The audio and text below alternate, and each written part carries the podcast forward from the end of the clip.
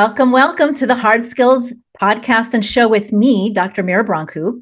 I work with leaders in healthcare, research, STEM, and other technical fields who want to develop an authentic leadership identity and create a healthy, inclusive workplace environment to retain the best people doing the best work.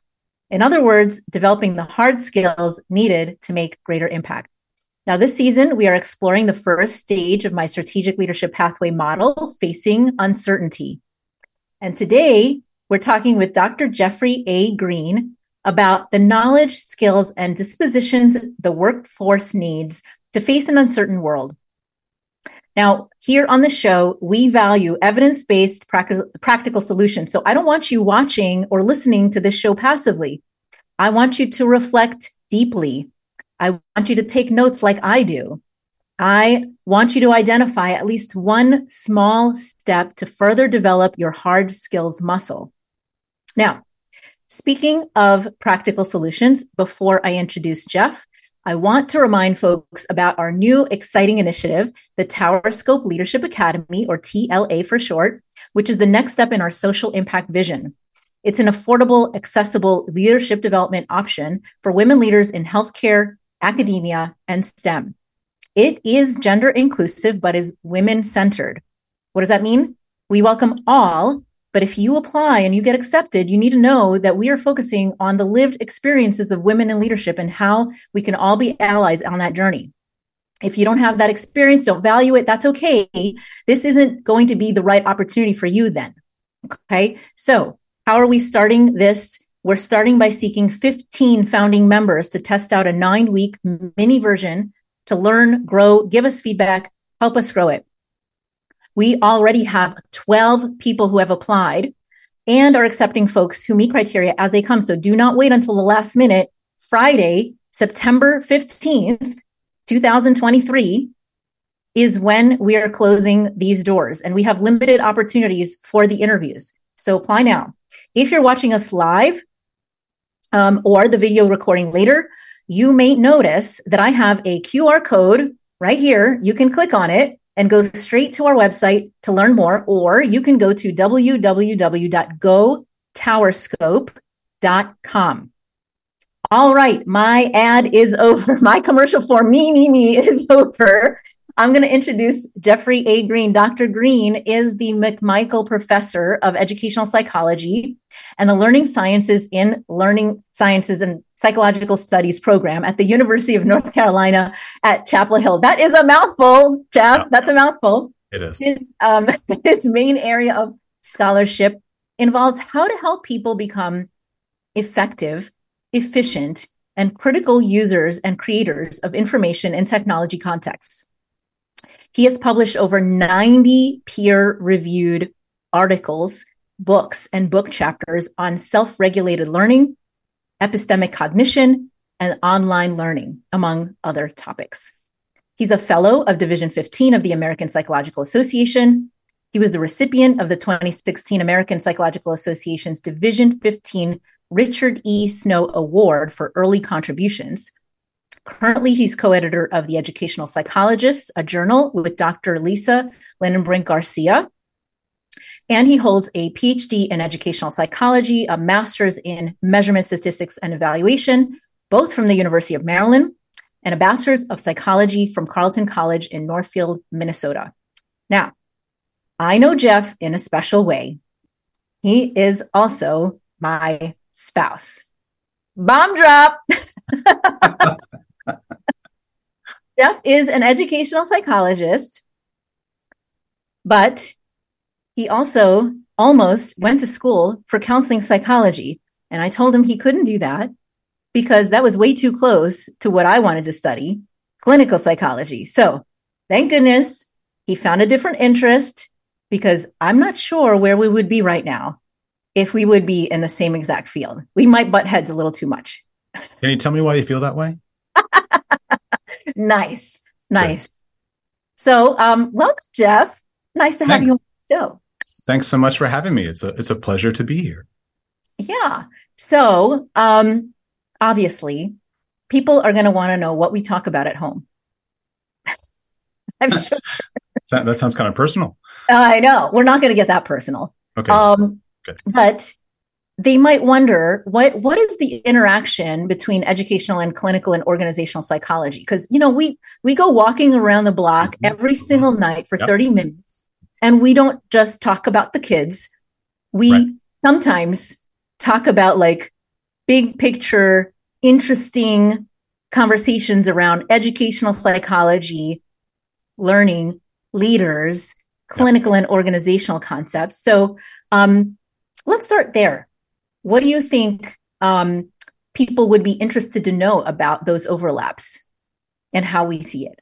Sure. So, you know, when we walk around the neighborhood and talk, you know, we we share about our lives, right? And what's happening at work. And you are always very professional and very appropriate. You never use names, you never use identifying information, but some sometimes you talk about, oh, you know, there's this issue I'm working with, or there's a person I'm working with and they're having this kind of problem. And and often, not all the time, but often to me, the challenges that leaders are facing in the modern world kind of sound like learning problems. They sound like ways of maybe teachers helping students to understand complex material or you know adopt a more shall we say open-minded approach to learning or helping them feel more self-confident. All those things are are foci of what i do in educational psychology. I believe that we all have a big enough brain to do the work that we want to do in our lives but sometimes we don't know it and sometimes we need people to help us understand that and become better learners. And that's what I study. And I think about learning very broadly. I think about organizations. So whether it's a school or a college campus or a place where people work, that to me is a learning organization. It's an organization that wants to get better at learning and wants its people to get better at learning. And so it just seems like when we talk, there's lots of opportunities for me to say, oh, that kind of reminds me of this theory or that finding. And then we have a really fun conversation. So hopefully we can recreate that today. Yeah. Uh, you know, um, what's interesting is I think that you and I have different definitions of learning organization. Mm-hmm. So um, when you say learning organization and you think about learning within organizations, what do you think about? So I, I think about creating a group of people that together can identify problems, find good solutions, work together collaboratively, uh, come up with new ideas, and those kinds of interactions and that kind of ecology that kind of kind of sphere of collaboration it's it doesn't come naturally all the time. Very often it has to be grown it has to be nurtured it has to be led. And so for me whether we're talking again about a school, we're talking about an online experience, we're talking about people working remotely, whatever it is, that's a learning organization. And we want the people in that organization to be great learners. And we want the organization as a whole to be a place where great learners want to learn and do the things that they do. So I, I think about a learning organization as a certain set of kind of knowledge, skills, and dispositions for success, both of the people in the organization and for whatever work they're trying to do. Okay, so maybe we don't have that different definition, but let me get gotcha. even let me get even deeper into this, okay? So, um, can you give an example of um, when you see an organization that is like um, a learning organization? They're doing the right things, like you said. They're finding solutions, new ideas. Um, nurturing growing versus one that isn't. What are what do you see as the differences? So let me I, let me make sure i'm understanding. So there's certain qualities i think that a, a, good learning organization has and certain qualities that might not be so helpful. Is that what you're yeah. Mm-hmm. yeah. So mm-hmm. good learning organizations there's a, a theory called self-determination theory by ryan and Deci, and they talk about how people's interest their motivation their engagement um, it's more complicated than just being kind of intrinsically motivated or extrinsically motivated, right? There's more to it than that. And if people are intrinsically motivated about something, they're intrinsically motivated to learn something, intrinsically motivated to go to work and do things, that's great. And, and we want to kind of leave that alone and let it kind of grow and nurture. But there are other kinds of extrinsic motivation that are perfectly fine, perfectly adaptable, perfectly uh, productive, either in a learning organization or a workplace. And the key to that, the key to the environment is environments that promote autonomy, competence, and relatedness. So you want people in your environment, your learning organization, to feel like they have autonomy. They have some level of choice. They, they, you know, they're valued for what they can contribute. You want them to feel competent. You want them to feel like they have the information, skills, and materials they need to be successful. And then you want a, a, a sense of relatedness. And I don't mean, you know, kind of a real kind of lovey dovey kind of relatedness, but, you know, there's a cliche in education. Nobody cares how much you know until they know how much you care. And I think that's true in, in learning organizations too, right? I mean, people want to feel like, okay, the people here really want me to be successful and value me. So learning organizations that are successful tend to promote autonomy, competence, and relatedness. And the ones that are less successful are, you know, more controlling, less supportive. Uh, you know, they're less information and resource rich. So when I look at an organization, just within the organization, those are some of the things that I look for first. Of course, we have to acknowledge that some organizations because of where they sit social culturally don't have access to the resources or aren't given the kinds of things that they need to be successful from the outside. That's a whole different matter. But inside the organization one of the first things i look at is do people feel like they have a positive sense of autonomy competence and relatedness? And is that feeding positive kinds of motivation? That's um, awesome. And i'm going to ask you to dig into each of these in a second okay. but let me sort of share how I'm thinking about learning organizations and whether that connects to what you're saying or it's a little bit different. So when I think about it, it I think about um, Amy Edmondson's work on psychological safety and learning organizations within um, large complex systems. Usually, she she's um, written a lot about um, um, highly fast paced environments like healthcare, ER, you know, mm-hmm. firefighting, that kind of thing.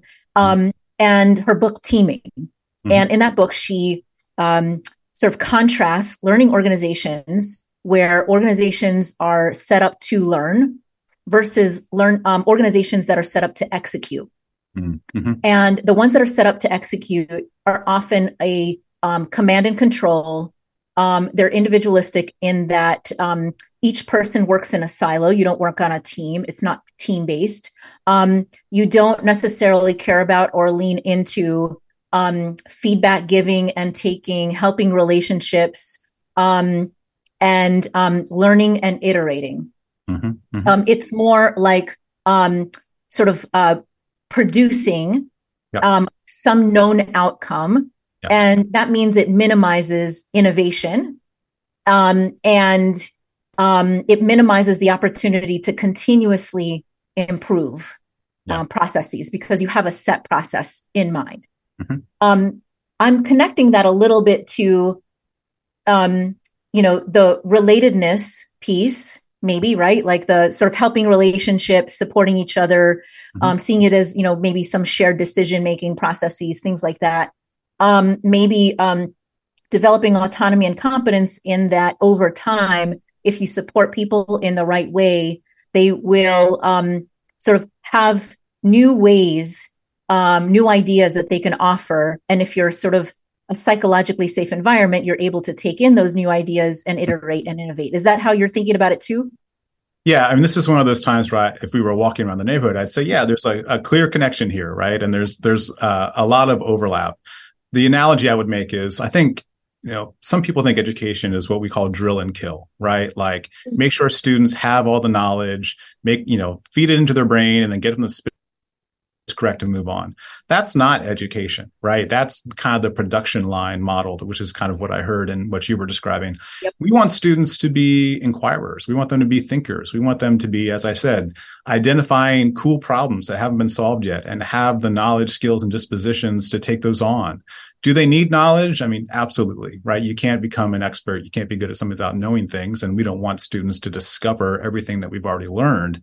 But we want, we want to give them a good set of knowledge, but then also give them a great set of skills and dispositions to be the kind of innovators that are in the kind of learning organization that you described. So I, I think there's a lot of connections there and the ways in which we help students or people in the workplace do that. I think, I think there's a lot of connections. Awesome. Okay. We are going to uh, dig into this, but we are nearing an ad break. So, um, everybody stay tuned. You're listening to the hard skills with me, Dr. Mira Brancu, and our guest, Dr. Jeffrey Greene. The Hard Skills airs live every Friday at 1 p.m. Eastern Time. You'll find us on LinkedIn or YouTube at talkradio.nyc, and we'll be back with our guest in just a moment. Are you a business owner? Do you want to be a business owner? Do you work with business owners? Hi, I'm Stephen Fry, your small and medium sized business or SMB guy, and I'm the host of the new show, Always Friday. While I love to have fun on my show, we take those Friday feelings of freedom and clarity to discuss popular topics on the minds of SMBs today. Please join me and my various special guests on Friday at 11 a.m. on talkradio.nyc. Are you a high achieving, growth oriented leader? Are you interested in developing your authentic leadership while creating a healthy, inclusive workplace? Hi, I'm Dr. Mira Brancu, host of The Hard Skills on talkradio.nyc at 1 p.m. Eastern on Fridays, where we discuss how leaders develop the hard skills needed to make a greater impact. We interview experts, have live coaching, and tackle these challenges. Listen to The Hard Skills on Fridays at 1 p.m. Eastern on talkradio.nyc. What really drives success in business? Introducing Intangify, the show that explores the intangible assets that create value and growth. I'm Matthew Asbell, your host and an attorney focused on innovation. Join me Fridays at noon Eastern to discover how innovation, culture, and other intangibles shape thriving companies from startups to established businesses. We'll share strategies to unleash your business's true potential. Tune in live on talkradio.nyc Fridays at noon Eastern and Intangify your business today.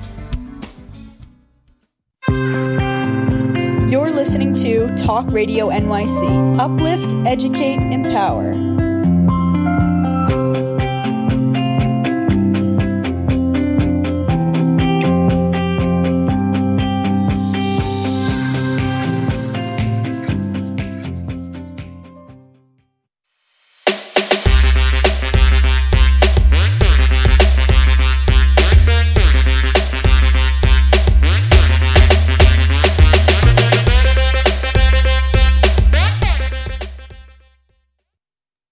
Welcome, welcome back to the hard skills. I'm here with Dr. Jeffrey Greene from UNC. He's an educational psychologist and professor at UNC. And um, if you bear with me, I'm going to share my screen so that you can see his page.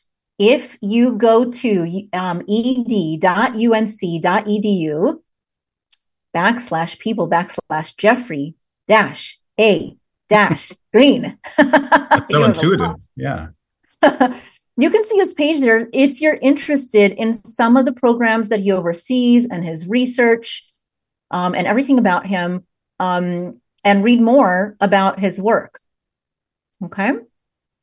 All right. So let's get back to where we left off, which is that we um, agreed that we sort of see learning organizations in the same way. We might have different words um, for what we apply um, some of these to. And um, you were talking about self determination theory and how it includes um, autonomy, competence, and relatedness. That when you see an organization that is running as a learning organization, you see people with autonomy supported um, you see relatedness and you see competence. Um, but you also started mentioning um, that there are some skills and dispositions that um, are necessary to be able to have this sort of effective learning organization. Can you share more about like what what those look like? What do we want to sort of see and engender in employees and within leaders? Sure. So, in terms of skills, I mean, I, study self regulation. So, of course, I think it's really, really important, but I, I do think it's pretty darn important. So, when people are able to be thoughtful about what they're doing, when people are able to recognize when what they typically do isn't working for them and they need to make a change, when they have the tools to make that change, when they're able to kind of slow themselves down and reflect and refine their work, those are people that are self regulating effectively. And those people tend to be more successful in complex and uncertain tasks and situations. So, you know, all of us have autopilot. Autopilot's a good thing, right? I don't want to think deeply every morning about what I'm going to wear to work. I don't want to think deeply about how to drive. I want to kind of be on autopilot. That's a good thing. But in a learning organization, we need people that recognize when autopilot's not working. That's self regulation. Now, recognizing that just isn't enough, though. You need to have the skills to diagnose what's wrong, make a plan, try some new strategies, uh, monitor how well those strategies are helping you get back on track. And then when it's all done, reflect so that next time you encounter the same situation, you remember, oh, I got to shut off autopilot and I have to do these other things. So self regulation really is a set of skills about being thoughtful, about being active, and allowing yourself the opportunity to pivot when you need to, when autopilot isn't working. I love um, this because I have totally different words for the same things. Great. Okay.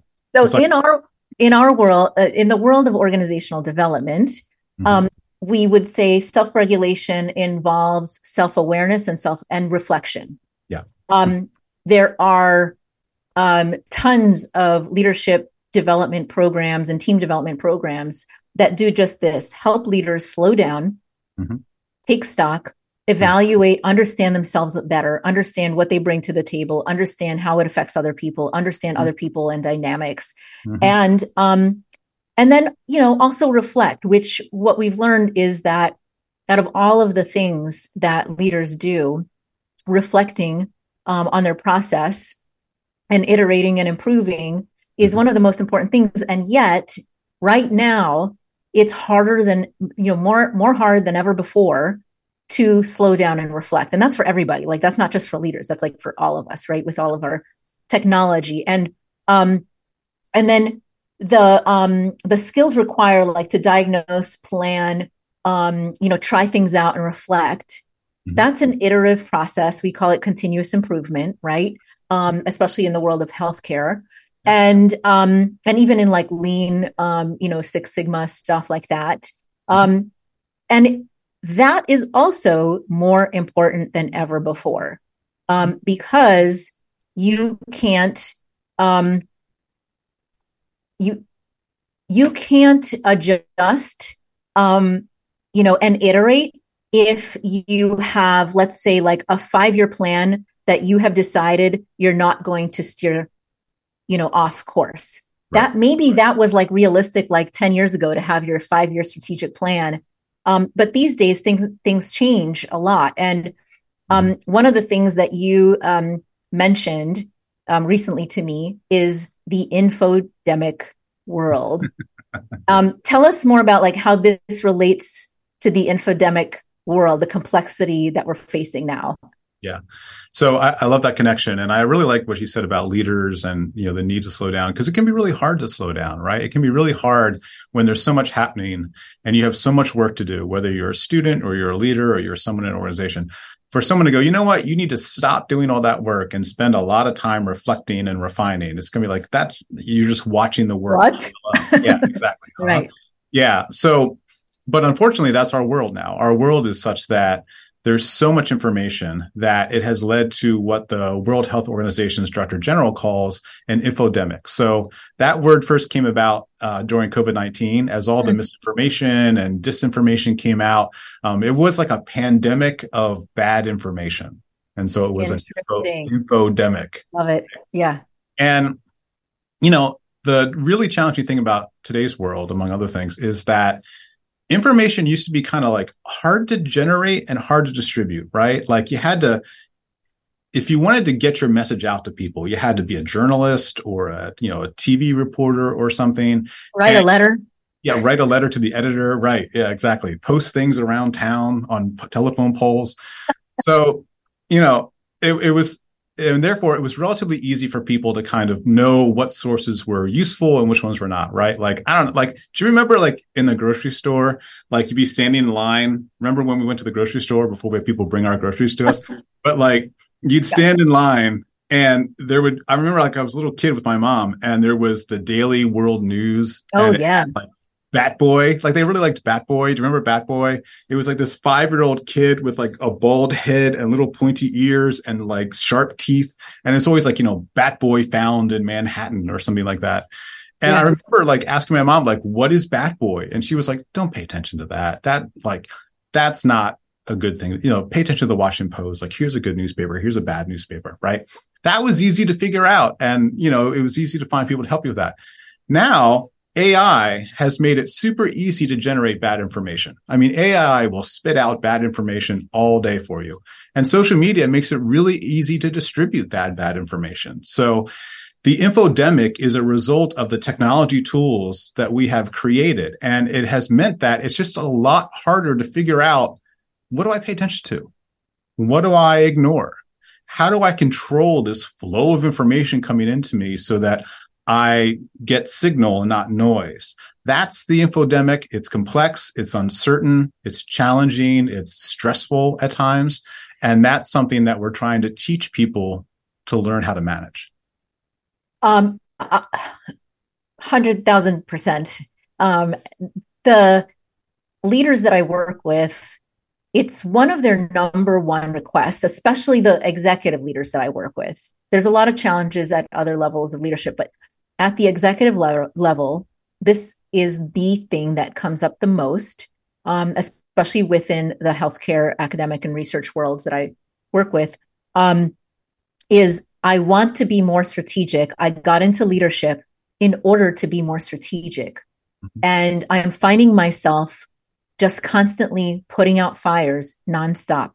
Mm-hmm. And um, and they say that about themselves as individuals, and at that level, at the at the executive leadership team of hospitals, it's usually a leadership team that feels like that.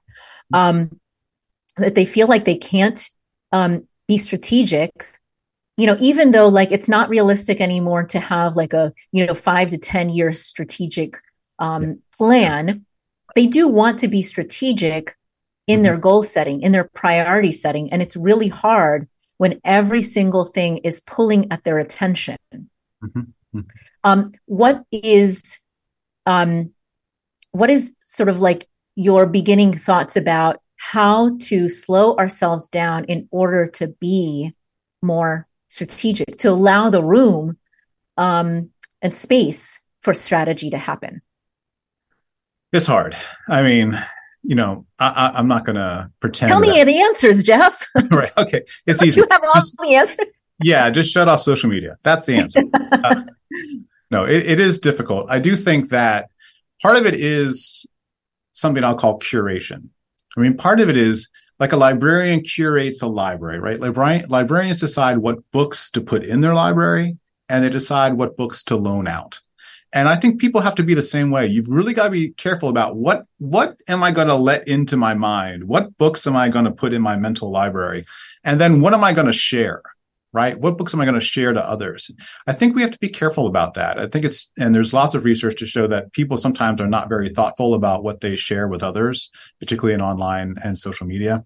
And so that adds to this glut of information, this infodemic that can really make it hard for people to feel like they have time to slow down. So part of the answer is curate your information feeds mm. because you might have more time than you think but mm. you're getting just too much kind of low value information. I think there are other pieces that we can talk about that involve uh, careful thought and certain dispositions towards thinking critically and certain things that we call intellectual virtues, which is just a, a fancy term for uh, you know productive thinking habits and dispositions that can help. But I think the first thing is really recognizing that there's too much out there to see, hear, know, understand, and making good decisions about what things you let into your life. What books are you allowing into your library? That I I love that um, analogy and um, connects a lot to boundary setting. You know, a, a lot of hmm. um, leaders are are asking for support around like how do I set boundaries around my time when everybody wants and is clamoring for my time you know um, and boundaries around what i'm willing to put my energy and focus into and this curation is exactly right. Um, you mentioned dispositions and intellectual virtues. This sounds very meaty. So let's pursue that after the ad break. You're listening to The Hard Skills with me, Dr. Mira Brancu, and our guest, Dr. Jeffrey Greene. The Hard Skills airs live every Friday at 1 p.m. Eastern Time. You can find us on LinkedIn or YouTube at talkradio.nyc, and we'll be back with our guest in just a moment. Passionate about the conversation around racism? Hi, I'm Reverend Dr. TLC, host of the Dismantle Racism Show, which airs every Thursday at 11 a.m. Eastern on talkradio.nyc. Join me and my amazing guests as we discuss ways to uncover, dismantle, and eradicate racism. That's Thursdays at 11 o'clock a.m. on talkradio.nyc. In a post COVID world, you may have many unanswered questions regarding your health. Are you looking to live a healthier lifestyle? Do you have a desire to learn more about mental health and enhance your quality of life? Or do you just want to participate in self understanding and awareness?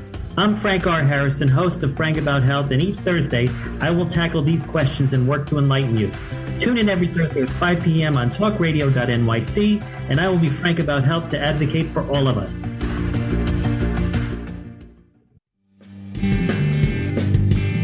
Hey, everybody, it's Tommy D, the nonprofit sector connector, coming at you from my attic. Each week here on talkradio.nyc, I host a program, Philanthropy in Focus. Nonprofits impact us each and every day, and it's my focus to help them amplify their message and tell their story.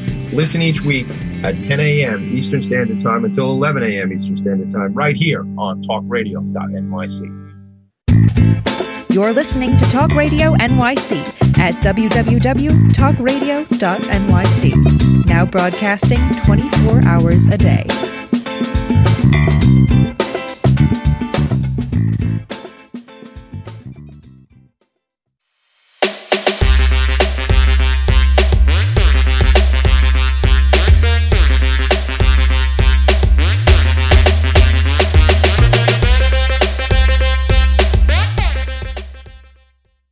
Welcome, welcome back to the hard skills with me, Dr. Mira Brancu, and my guest, Dr. Jeff Greene.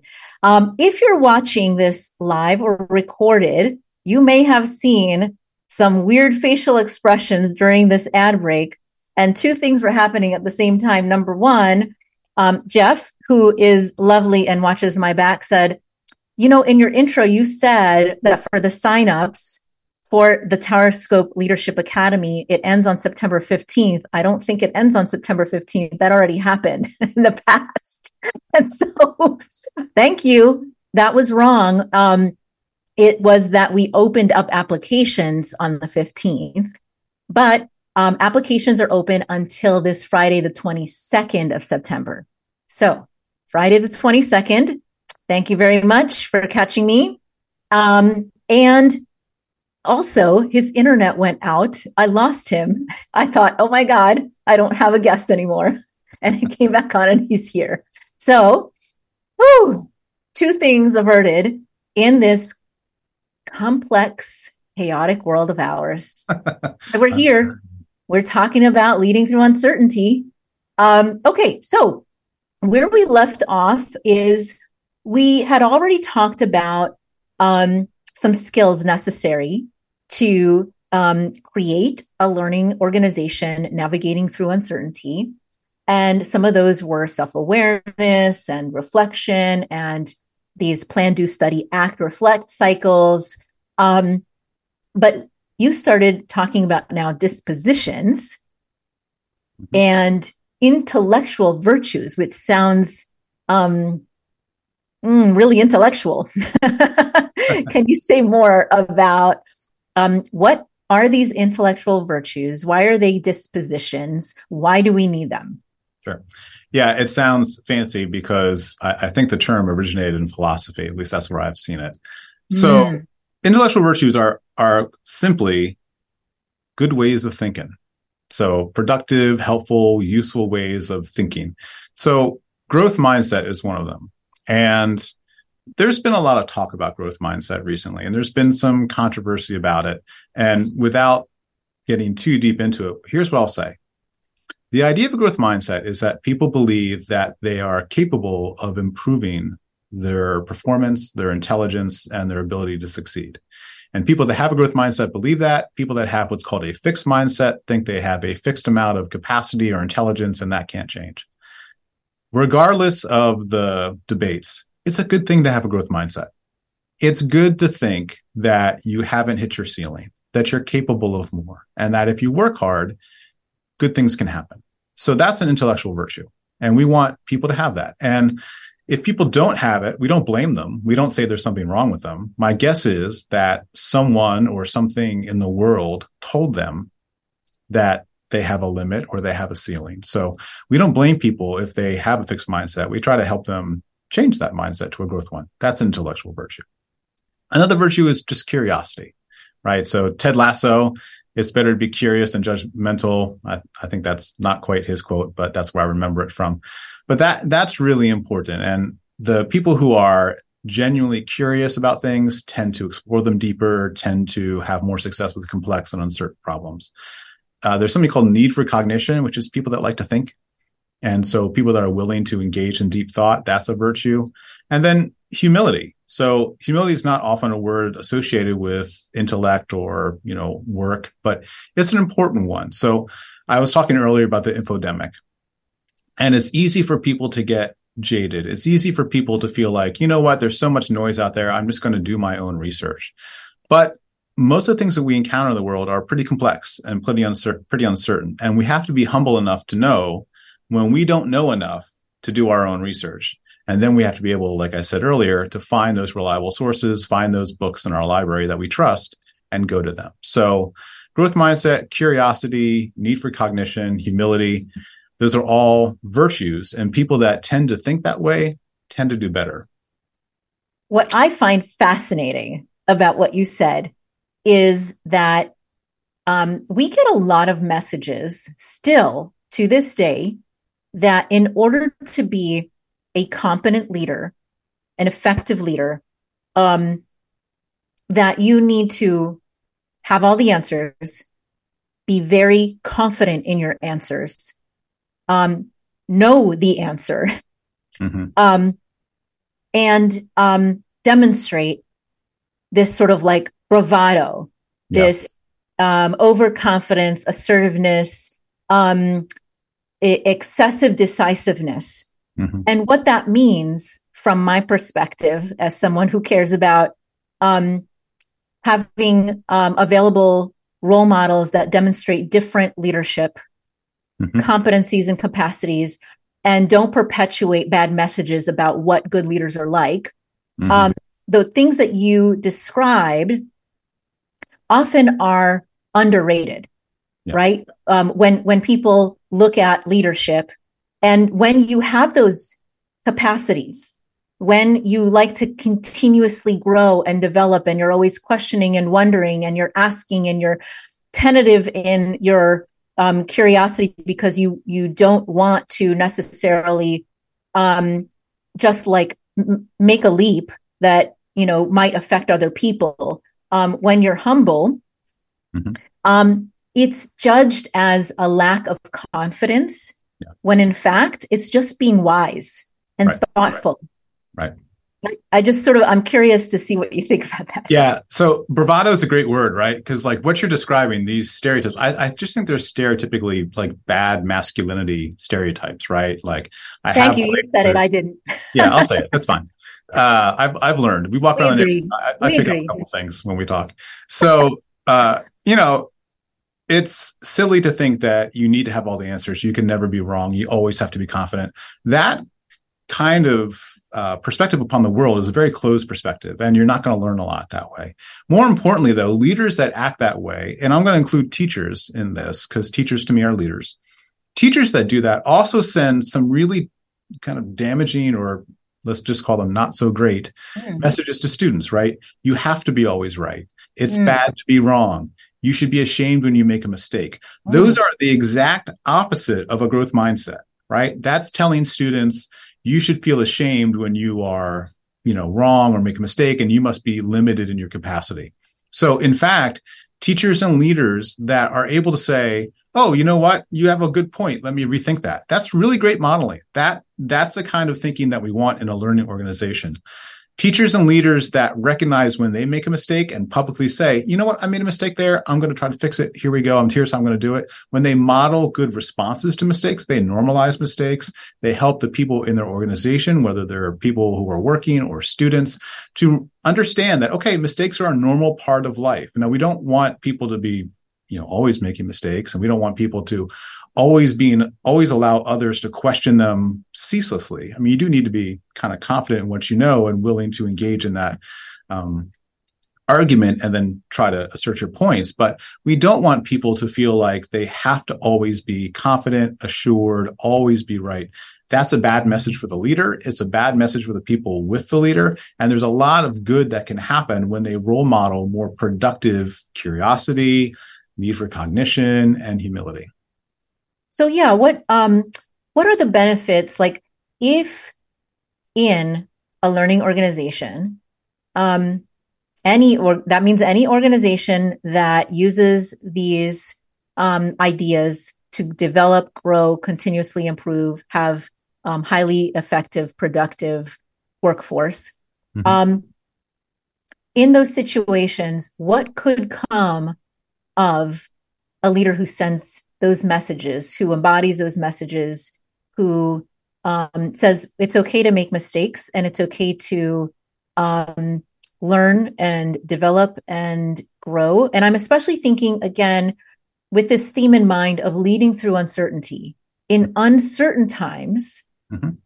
Why is this so important? What are the benefits here? What comes out of this? Yeah, great question. I mean, I think you said it, right? Like it helps people deal with uncertainty and complexity.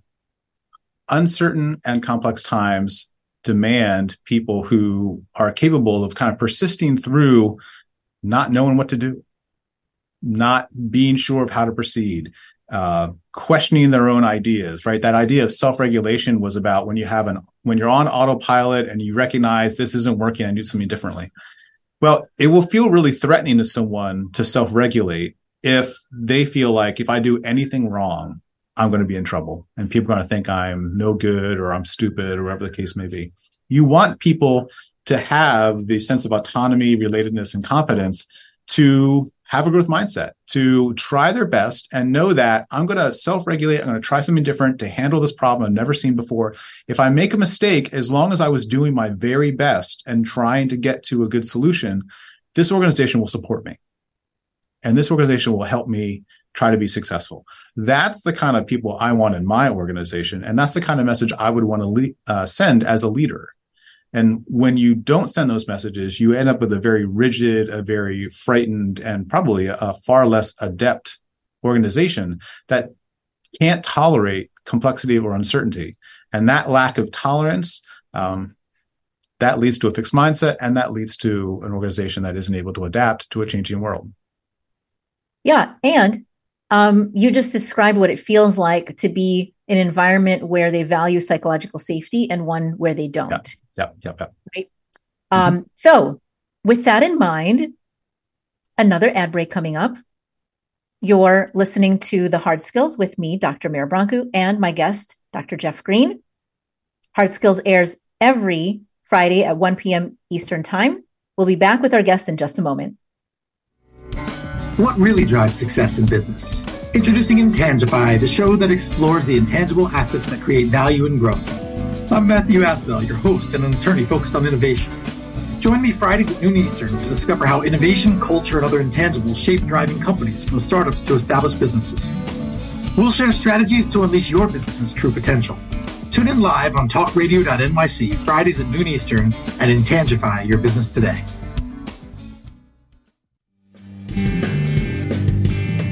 Hey everybody, it's Tommy D, the nonprofit sector connector coming at you from my attic. Each week here on talkradio.nyc, I host a program, Philanthropy in Focus.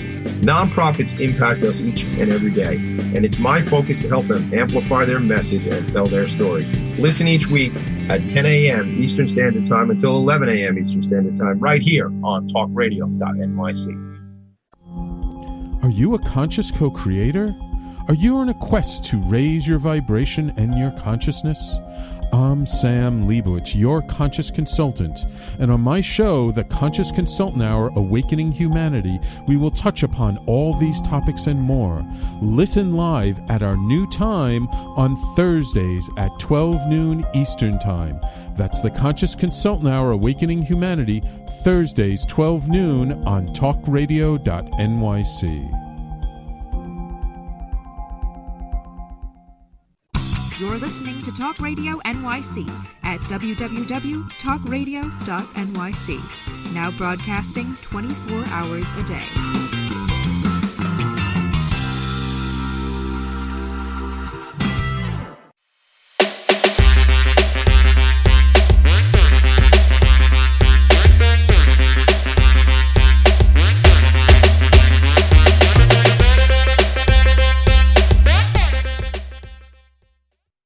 Welcome back to the Hard Skills with me, Dr. Mira Brancu, and my guest, Dr. Jeff Greene, who also happens to be my spouse. And he knows that if I was listening to this same background music at home, I'd be dancing around in the kitchen. I was about to say, this music is so you. It's like 100% you.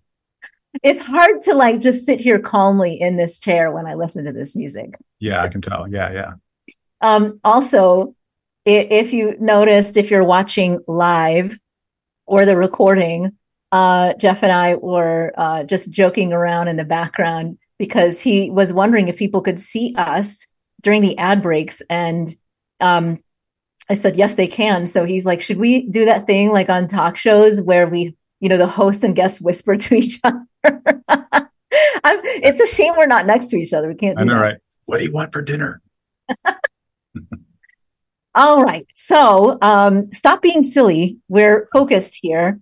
Um, yes, we we just um, we talked a lot about um, skill sets like self awareness, reflection, uh, plan, do, study, act, reflect stuff, um, dispositions around intellectual um, virtues, and that got us thinking about like how these virtues connect with leadership um, identity mm-hmm. and um, how leaders show up and the effect that it has on a workforce, depending on how you show up, right? And what I find most intriguing about all of this is that if you show up in this sort of like um, bravado way, where you insist on assuming that you have all of the answers, um, assuming that um, there's no other path or other way, your ideas are better than other people's.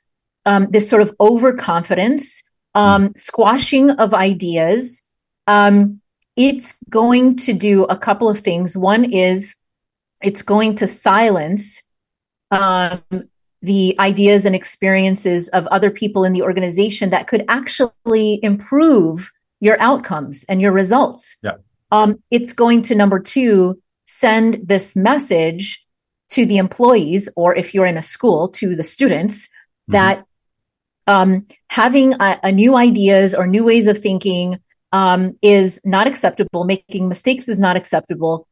There's no psychological safety in that kind of situation, but it also um, keeps innovation and growth from happening, which mm-hmm. ultimately is to your detriment as well as the detriment of the people who are being influenced by you, right? Mm-hmm. Uh, smaller legacy there, by the way, too, in my yep, opinion, yep. in terms yep. of future.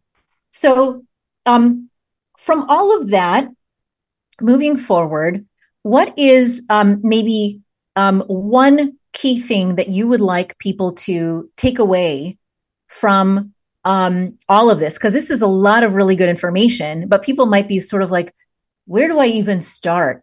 You know, with um, sort of developing the kind of organization that matches this um, ideal learning organization. You know, maybe I've been, I'm a leader that's been, you know, um, trying, but, but I'm sort of faltering or I'm not sure exactly where to start. What do you, what would you suggest? They should probably enroll in the Tower Scope Leadership Academy. uh, you're, you're like the, my number one associate, Jeff. I say that all the time. Good. Uh, uh, I, I do think. Yeah. So, uh, well, I do think that. But also, I would say that people should have faith in themselves. So, people that are rigid like that, people that feel the need to be confident all the time, to never show any vulnerability, people that are afraid of making a mistake or having people see them as somehow fallible, those people have a lot of work to do those people are hurting themselves. Those people likely have a fixed mindset. Those people likely don't have a lot of intellectual virtues. And those people are holding back themselves from the success that they could be having. So I would really encourage people to embrace being human. You know, I think there was a period of time where we thought that, you know, good thinkers aren't emotional and they're always in control and they're rational. Um, the opposite is true, mm-hmm. right? You, know this. Um, mm-hmm. We can't think without feeling. And people that don't know how to understand themselves and their effect upon others are going to have probably negative effects upon themselves and others. And so I would just really encourage them to open up, to uh, take a chance, to show some vulnerability, and to ask questions and be curious. Because I think if you are a leader, my guess is that you have some skill, you have some knowledge, you have some capacity, but you're probably limiting yourself if you're adopting this kind of stereotypical masculine, very closed approach. Ouch. Oof. That is a powerful message. Did I, did about, I get too real? Was it too real? Oh, no. It's, you know, it's about um, vulnerability, mm-hmm. asking for help or input. Mm-hmm. That takes a lot of courage mm-hmm. and a lot of self awareness. Mm-hmm. Um, and what I take from it is um, maybe one easy way to start is just to say, tell me more mm-hmm. is just to hold back your reactions mm-hmm. and just say, tell me more. And then close your mouth and mm-hmm. listen. Yeah. Um, you know, and and also there's there's a piece I heard about empathy as well. Mm-hmm. Um, you know, recognizing um, you know, um, that your perspective may not be matched by other people's perspectives. It's mm-hmm. it's a perspective. It's it's valid. It's valuable but mm-hmm. so are other people's and they might not see things the way that you see mm-hmm. and it's really valuable data to um, ask and take in more information right um, than what you have mm-hmm. yeah i mean all of us have uh, blind spots all of us have things that we don't know all of us have ways of behaving that maybe aren't so helpful in the moment or in a particular context and i want people around me to help me right? I want them to tell me when that's happening so that they can help me be better. So I don't know why I would create an environment where people were afraid to tell me that. Yeah. Why would you, right? Who would want to do that and why would you? But sometimes it does come out of fear, you know, and discomfort. I think it is, yeah, I think a lot of it's fear. I mean, you know, our society, unfortunately, still sends a lot of messages about, you know, being smart is good, being smart means that you're quick, you're never wrong, you don't have to think too long. If you have to put any effort in, then there's something wrong with you. Those are all exactly the wrong messages. Exactly the wrong messages for, particularly for a learning organization that's facing complexity and uncertainty. You're going to have to make mistakes. You're going to have to be okay with that. You're going to have to learn how to learn to benefit from mistakes. You're going to have to get stuck in the mud for a while and get people around you that can help you think through it. Those are all the things that are necessary to deal with an infodemic, to deal with the modern world. And unfortunately, our society still has these kind of cliche, stereotypical, unhelpful ideas about what it means to be a success. And for men, what it means to be a successful man. And they're just not helpful. They're not useful. And we need to do everything we can to change that message. Yeah. Yeah. Also, am I hearing that you are proposing that maybe we learn a few more tips from introverts?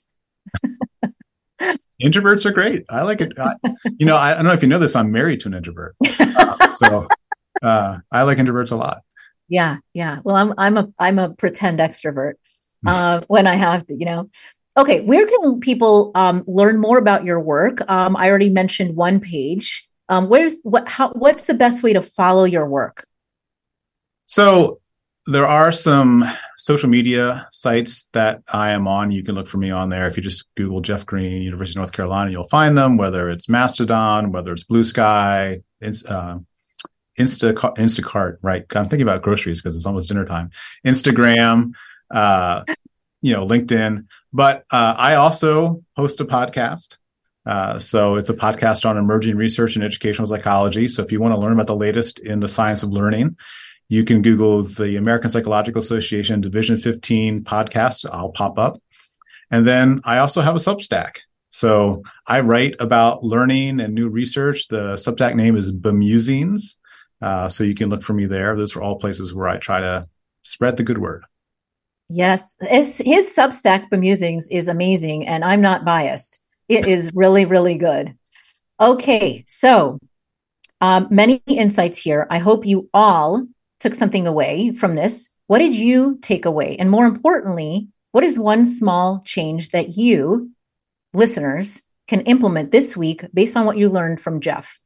Share it with us on LinkedIn at Mira Brancu or Jeff Greene or at talkradio.nyc so we can cheer you on. Actually, what is your handle for for LinkedIn? Is it Jeffrey? Uh, you know, I'm not really sure. You don't know. Look him up. Um, look me up. That's more important. Yeah. We're Yeah. also on Facebook, Instagram, Twitter, Twitch, all over the place, but LinkedIn is where I live online and where I will respond. As a reminder, don't forget to apply to the Tower Scope Leadership Academy. Applications are due September 22nd. You see the QR code if you're watching, or go to www.gotowerscope.com. Join us next Friday, October 6th, with Olivia Nottison, where we'll be talking about the leader's journey, her journey about how she became a global finance, tech, and strategy leader despite uncertainty. You will not want to miss this show. Thank you, everyone, for listening to talkradio.nyc. The Hard Skills airs live Fridays, 1 p.m. Eastern on Fridays.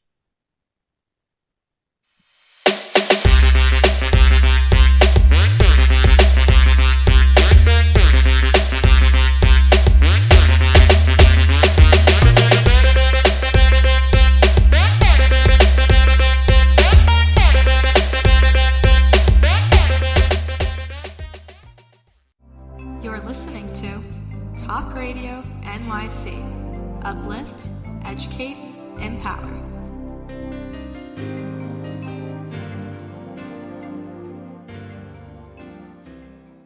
Are you a high achieving, growth oriented leader? Are you interested in developing your authentic leadership while creating a healthy, inclusive workplace? Hi, I'm Dr. Mira Brancu, host of The Hard Skills on talkradio.nyc at 1 p.m. Eastern on Fridays, where we discuss how leaders develop the hard skills needed to make a greater impact. We interview experts, have live coaching, and tackle these challenges. Listen to The Hard Skills on Fridays at 1 p.m. Eastern on talkradio.nyc. Are you a business owner? Do you want to be a business owner? Do you work with business owners? Hi, I'm Stephen Fry, your small and medium sized business or SMB guy, and I'm the host of the new show, Always Friday. While I love to have fun on my show, we take those Friday feelings of freedom and clarity to discuss popular topics on the minds of SMBs today. Please join me and my various special guests on Friday at 11 a.m. on talkradio.nyc. Are you a conscious co creator?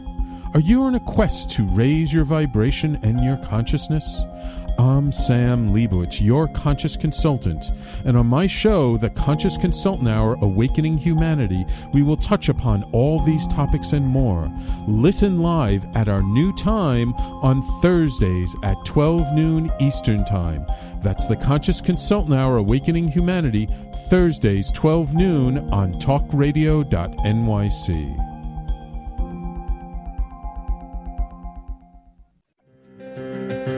In a post COVID world, you may have many unanswered questions regarding your health. Are you looking to live a healthier lifestyle? Do you have a desire to learn more about mental health and enhance your quality of life? Or do you just want to participate in self understanding and awareness? I'm Frank R. Harrison, host of Frank About Health, and each Thursday I will tackle these questions and work to enlighten you. Tune in every Thursday at 5 p.m. on talkradio.nyc, and I will be frank about health to advocate for all of us. Passionate about the conversation around racism? Hi, I'm Reverend Dr. TLC, host of the Dismantle Racism Show, which airs every Thursday at 11 a.m. Eastern on talkradio.nyc. Join me and my amazing guests as we discuss ways to uncover, dismantle, and eradicate racism. That's Thursdays at 11 o'clock a.m. on talkradio.nyc.